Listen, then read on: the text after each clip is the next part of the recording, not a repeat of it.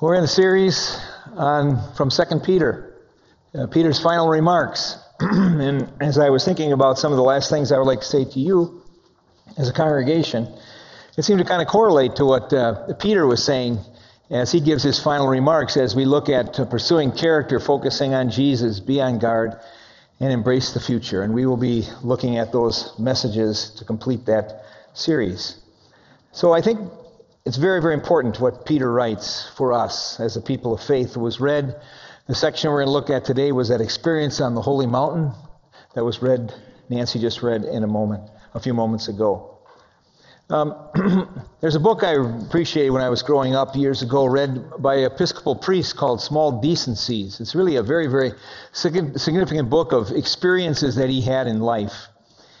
And he recalls one experience in the beginning, his first writings there, about he would go every year up to Cass Lake, up in northern Minnesota, and he would go to this, the brow of this hill, and he would sit on the brow of that hill. It was dirt on that hill, and he would sit there. And it became a very, very special time for each year as he realized who he was, what he came from, and who he's become. And he says how significant that like mountaintop experience was for him. When I was 13 years old, my folks sent us all, the rest of us kids, up to a camp in northern Wisconsin, over there in God's country. And, and over there, um, I really didn't particularly like going to the camp, to be honest with you. It was very ultra conservative. I thought it rather ironic boys couldn't go to swimming with girls. But while the girls were swimming, all the boys were lining up on the fence watching the girls swim. I thought, what's the big deal here, you know? but nonetheless, it was the place. It was a very, very special place for me because it's a place that I came to Christ. At the end of the week, as you know, it kind of culminates, camp does. And at the end, when the pastor at the time called for people who wanted to give their life to Christ, I went forward. And so that camp and that place that I stop in from time to time is very important to me. Also, my first year at Oak Hills Christian College, when I was there, it was a, a, fire tower that was there that people often went to. And it was a special place way up on the, the highest point of the campus. And it was there where I realized that I need to rededicate and confirm my commitment to Christ. And that was a very, very special place, and it has been for me over the years. And as we look at the experience of Peter as he describes in the passage that was read, this was a mountaintop experience for him. To him, the experience of up there on the mountain with the Moses and Elijah and Jesus, a couple other disciples, to him, it was one who validated to him the reality of who Christ really is. Because he says in the text, we did not follow cleverly devised tales or stories when we told you about the Lord Jesus Christ coming in power. We are eyewitnesses of his glory on the holy mountain. That was very, very important to Peter and he passes that on to us. He says it wasn't cleverly devised myths or tales. There's a lot of tales and myths that are available to us these days. I love reading The Lord of the Rings. I can remember when I was my working when I was 19 years old as a night watchman, and after I got my work done, I would sit down and read in the kind of in the dark. It was a very dark place, The Lord of the Rings, and it profoundly affected me. But there is no Middle Earth even though I love the story of Middle Earth. I love the Chronicles of Narnia, always have. But there is no such place. It's called Narnia. It is a myth. Oh, I love Star Wars too. All these intergalactic planets that they talk about. But there are. Those planets are not real. And all the other, isn't it interesting? All the other action movies that we're seeing today are, are reviving old, ancient Greco Roman myths and stories. But they're not real. At the time of Jesus in the Greco Roman world, they were polytheistic. There were many, many gods and goddesses, and they would elaborate stories to explain the natural phenomenon and how the deities behaved and their strengths and their weaknesses and their histories. The polytheistic worldview, again, really makes for great Hollywood movies, but there's no historical reality to the polytheistic worldview. Is Christianity just another one of the mythologies that was created by the followers of the cult of Jesus Christ? Or is the experiences that Jesus are, are historically true and therefore life changing? Particularly as it relates to the death and the resurrection of Christ. It seems the apostolic writers and the apostles hinged their very faith, their very life, and their very existence that the death and resurrection of Jesus Christ was no myth. that it really happened in time and in space.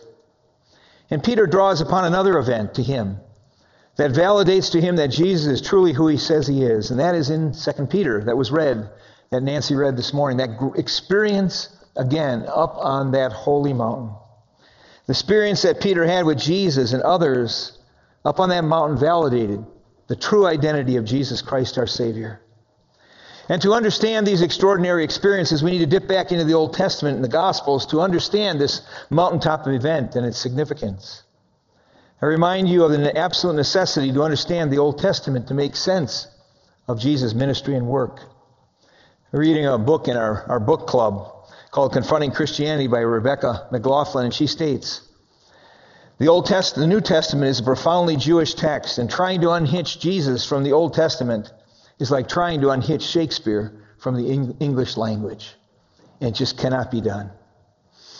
There's three mountaintop experiences that play into this experience that Peter describes up on the mountain with Jesus. And we have to go back to mountaintop experiences in the Old Testament to see also the, the majestic glory is being realized and experienced on these mountains. And they're told to pay, pay close attention. Pay attention to the experience on this holy mountain. And you recall Moses was the great prophet and the great lawgiver who, in Exodus 20, chapter 24, it says, after six days, and it's important, after six days, he went up on the mountain. He was up there for 40 days and experiencing the reality of the majestic glory of, of God. After 40 days, he descends from the mountain and he's, he's glowing. He's literally glowing, reflecting the Shekinah glory of God. He isn't embodying it, he's reflecting it as he comes off the mountain. He comes off that mountaintop experience. He's, he's, he's shattered by what was taking place. For down in the valley, the, the leaders, Aaron and others, could not manage what was going on. And, and they were pressured because this Moses up on the mountain, he's been gone, he's not coming down. And of course, you know, they built a golden calf and participated in religious syncretism to mix the worship of God with the golden calf. And he comes down from that majestic glory with God with, with such anger that he throws down the tablets. And he, what he does to the people is very, very significant. He responds in his anger. It's interesting. When, he, when God wants to respond in his anger shortly after, he says, God, which I want to appeal to your patience. And after that, Moses kills a bunch of people. It's very interesting what took place. But when he came down to the mountain, there was confusion. The leadership was not able to handle what was going on. And God says, This is an evil, perverse generation. How long must I put up with them? And it's very, very important in Exodus chapter 32. You really do well to read that passage because it is the most remarkable interaction that God has with a person and a servant of His who genuinely loves Him and seeks His well being. But that mountaintop experience of Moses becomes very, very important as we look at Jesus' experience because it was Moses who was up on top of that mountain with Jesus. We have another mountaintop experience with Elijah and the prophets of Baal on Mount Carmel, where you realize he had a remarkable experience where there was a deity conflict among the people between the true God El and his nephew Baal. And they, they were, the Canaanites in, the, in Israel were wrestling over who is ultimately the superior and the only great God. And you recall the, the, the experience up there where the, the prophets of Baal could not bring down the fire. All they tried, they could not leverage their God. But fire came down when Elijah, fire from God, and destroyed the altar. And the prophets of Baal were destroyed. What a mountaintop experience for Elijah. But you recall in history the next day when Jezebel, Ahab's wife, threatens him, he runs for his life. And he flees from her presence and, and goes for many, many days until he finds himself up on another great mountain, the mountain of Sinai. And there God meets him in a powerful way. He meets Elijah, and he, doesn't with the storm, and he doesn't do it through the fire, but he meets him in a very small voice and assures him, You're not alone. I'm with you. There are many, many others who haven't bowed their knee to Baal, and I've got work for you to do. I want you to go, and I want you to do my work. Two mountaintop experiences in the life of Elijah are very, very important because he did not pay attention at some point. He forgot so quickly the power and the greatness of God. And so he was also up there on that holy mountain with Jesus on that special day. And recorded in Matthew chapter 17, we see this mountaintop experience where Jesus ascends the mountain with three of the disciples. In the passage before this, it says, Some of you will not see death until you see the Son of Man coming in his glory. And this experience is where the glory of God is revealed to this select group up on this special mountain, this holy mountain, as, as Peter calls it. And you recall, if you read the text, it says after six days, and that's important, after six days, he ascends to the mountain. He goes up to the mountain just like Moses went up after six days. He goes up on the mountain, and there's something powerful that happens. Jesus is transformed. He doesn't reflect the glory of God, He is the glory of God. And He embodies the Shekinah glory up on that holy mountain. And the three disciples and Peter observes this. They see it. They hear the words ringing out, This is my beloved Son. Listen to Him. This is my beloved Son. Pay attention to Him. This is no ancient myth. This is, this is life changing reality that Peter experienced up on the holy mountain. When they descend down to the mountain, what we see is confusion. Disciples that were left, just like Moses' experience, came down off the mountain. And the disciples couldn't handle things when Jesus was gone. They couldn't perform the miracles to heal of healing. And there was confusion. In the midst of that, Jesus says, This is a perverse and evil generation. How long am I going to put up with them? You see the parallel that's there. Listen to my beloved Son. Pay attention to him. Friends, the reality of Jesus Christ is true regardless of the skeptics of Peter's day and the educational elites of today wish us to believe. It is not a mythical story. Peter says, We were there. We heard the words from the majestic glory, God. It's true. And for us, as it rings down through the centuries, as we experience life, do we believe it's true? Do we believe that the majestic glory God appeared on that holy mountain? And Jesus demonstrated his glory, because he is also referred to as the glory of God. And the message that's up on that holy mountain for all of us is this is my beloved Son. Listen to him, pay attention to him. You go back to 2 Peter, since this is a true event, we need to heed the words of, of God the Father and listen to Jesus and Peter's words to pay attention. The Israelites did not pay attention. They forgot the power and glory of God and what He had done in their recent history, the transforming things He did for them. They forgot. And Elijah forgot the power of God that was manifested up on that holy mountain up there with the prophets of Baal, and he forgot. And the disciples failed to pay attention, they suffered the consequences. And, folks, the call for us is to pay attention. If we pay attention, there are some things that will happen in our lives. If we pay attention, first of all, we'll affirm that Christ's true identity. This is my beloved Son, whom I am well pleased. The whole idea of the beloved Son is, is prophesied in the Old Testament, but most notably in Messianic Psalm, Psalm 2, where in that psalm it said, This is my beloved Son, worship him. Worship Him just like up on the holy mountain. Folks, He is the Messiah. He is the Savior of the world. He is the only one that gives us the unique message of hope. He is the lamp that shines in the dark, murky places, as Peter calls it, the murky places of this world. He is the one who shines in those dark places with the only message, the only reality that gives us ultimate hope. But he immediately addresses our attention to the hope that's found in the prophetic work. The prophetic work, he talks about the prophets, it's not just the, the, the prophets as we think of, foretelling. It's all the Old Testament, the, all the prophetic work of the Holy Scriptures. And he refers to that twice to draw our attention. Once they observe the holy mountain, now he, we need to observe it in the Holy Scriptures. And in the anticipation of his glorious return. And we will be raised with him to share his glory. If we're not going to forget and pay attention, folks, we will affirm the true identity of Christ, and it makes all the difference in the world. As a song we sung, it doesn't do any good to look anywhere else, or Holly in her prayer. If we pay attention also to him, we will listen to Jesus above all the clamor. The question for you today is who are you listening to? All the shouts and all the clamor that's out there, all the people that are providing political, sociological, religious solutions to what's going on in the world. And it's clamor, it's just clamor. Shouting loudly to us to, to get our, our allegiance, that we would hear to, to their vision of hope. And the question always is who are we listening to? What voice shouts louder than any other voice in your life?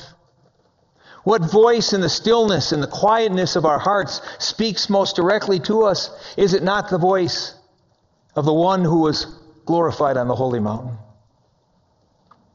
I affirm that all truth is God's truth wherever it's found, anywhere in the world. But there's a special revelation that's only found, recorded to us in the Holy Scriptures, which is the reality of what Christ has done for us.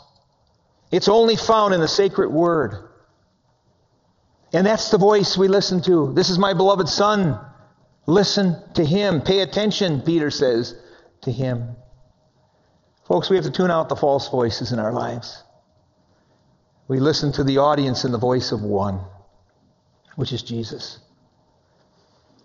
And Peter says if we pay attention, we will also pay attention and commit ourselves to the Holy Scriptures. Our commitment is through the integrity of the Bible that keeps us from coming up with our own contrived interpretations of the Bible, as Peter says. Listen, pay attention. Pay attention to the sacred word. And again, in Peter's mind, it's the whole of Scripture. It's not pieces that we want to parse and certain places we want to look, but it's a holistic message of the whole sacred word. We cannot become arbitrators of truth and not affirm that what was written was written by the ancient writers that was inspired by the Holy Spirit. If we pay attention to Him, the one on the holy mountain, we'll be serious and we'll take the scriptures seriously to study it, to understand it, to live it. It's interesting at the end of the book of 2 Peter, Peter encourages us to listen to the wisdom of the Apostle Paul, which he says is hard to understand. So take some comfort when we read the Apostle Paul. If Peter found it hard to understand, we might find it hard to understand as well. Peter had a hard time grasping some of the writings of, of Peter, of Paul.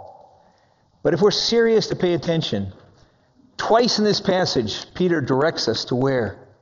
The Holy Scriptures. The Holy Scriptures is what guides our lives. Other sources of truth, yes, but the one that matters most, that gives us the, the perspective on life, is found in the Holy Word. And ultimately, he says, if you obey, if you pay attention, you will obey with a genuine heart. Sheer obedience is not what God is looking for. He's not looking for religious obedience that it's what we do is just obey him. We just go through the rituals and we go through the kinds of things that say we just obey him. It's not just about sheer obedience, it's about heartfelt obedience. That comes from a heart that's been transformed by the one who was transformed on the holy mountain. If we do not obey, folks, we do not know Jesus. Because if we know him, we will obey him. There's a religion. Wikipedia, this inspires this new religion some time ago, but it's called Yoism. Invented by a Massachusetts psychologist, is based upon the open source principle that the general public creates a combined creative authority and source of truth. Yoism operates, and involves over the internet, and has numerous contributors. It shuns traditional religious authorities and divine inspiration in favor of the wisdom of humans. Sounds like the Tower of Babel. Bob Dylan, Albert Einstein, Sigmund Freud are among its most revered saints. Dan Kriegman, the founder, make religion open to change and responsive to the wisdom of people everywhere. I don't think anyone has ever complicated a complaint, excuse me, about something that didn't lead to some revision or clarification in the book of Yo. Kriegman says. Every aware, conscious, sentiment spirit is divine and has direct access to truth. Open source embodies that. There is no authority. And I would say to you this morning, and about you, but I prefer my, this is my beloved son. This is my beloved son. Listen to him. Let's pray. Oh, our gracious God, as we navigate through life and as we experience life, Father, Maybe pay attention. As Peter cries, the cry of his heart as he is entering the eternal kingdom and ending his life, he cries, This is my beloved Son, listen to him, of all his followers. And the words ring down through the centuries to us today. There is no other voice, no other voice that matters. There's no other path that we can take than the one that leads us to Jesus. And from that point, it impacts our lives as we obediently follow him. Father, rivet our hearts. Help us to dismiss the clamor. Help us to listen to the voice of the true voice of the one that matters most is Jesus. Amen.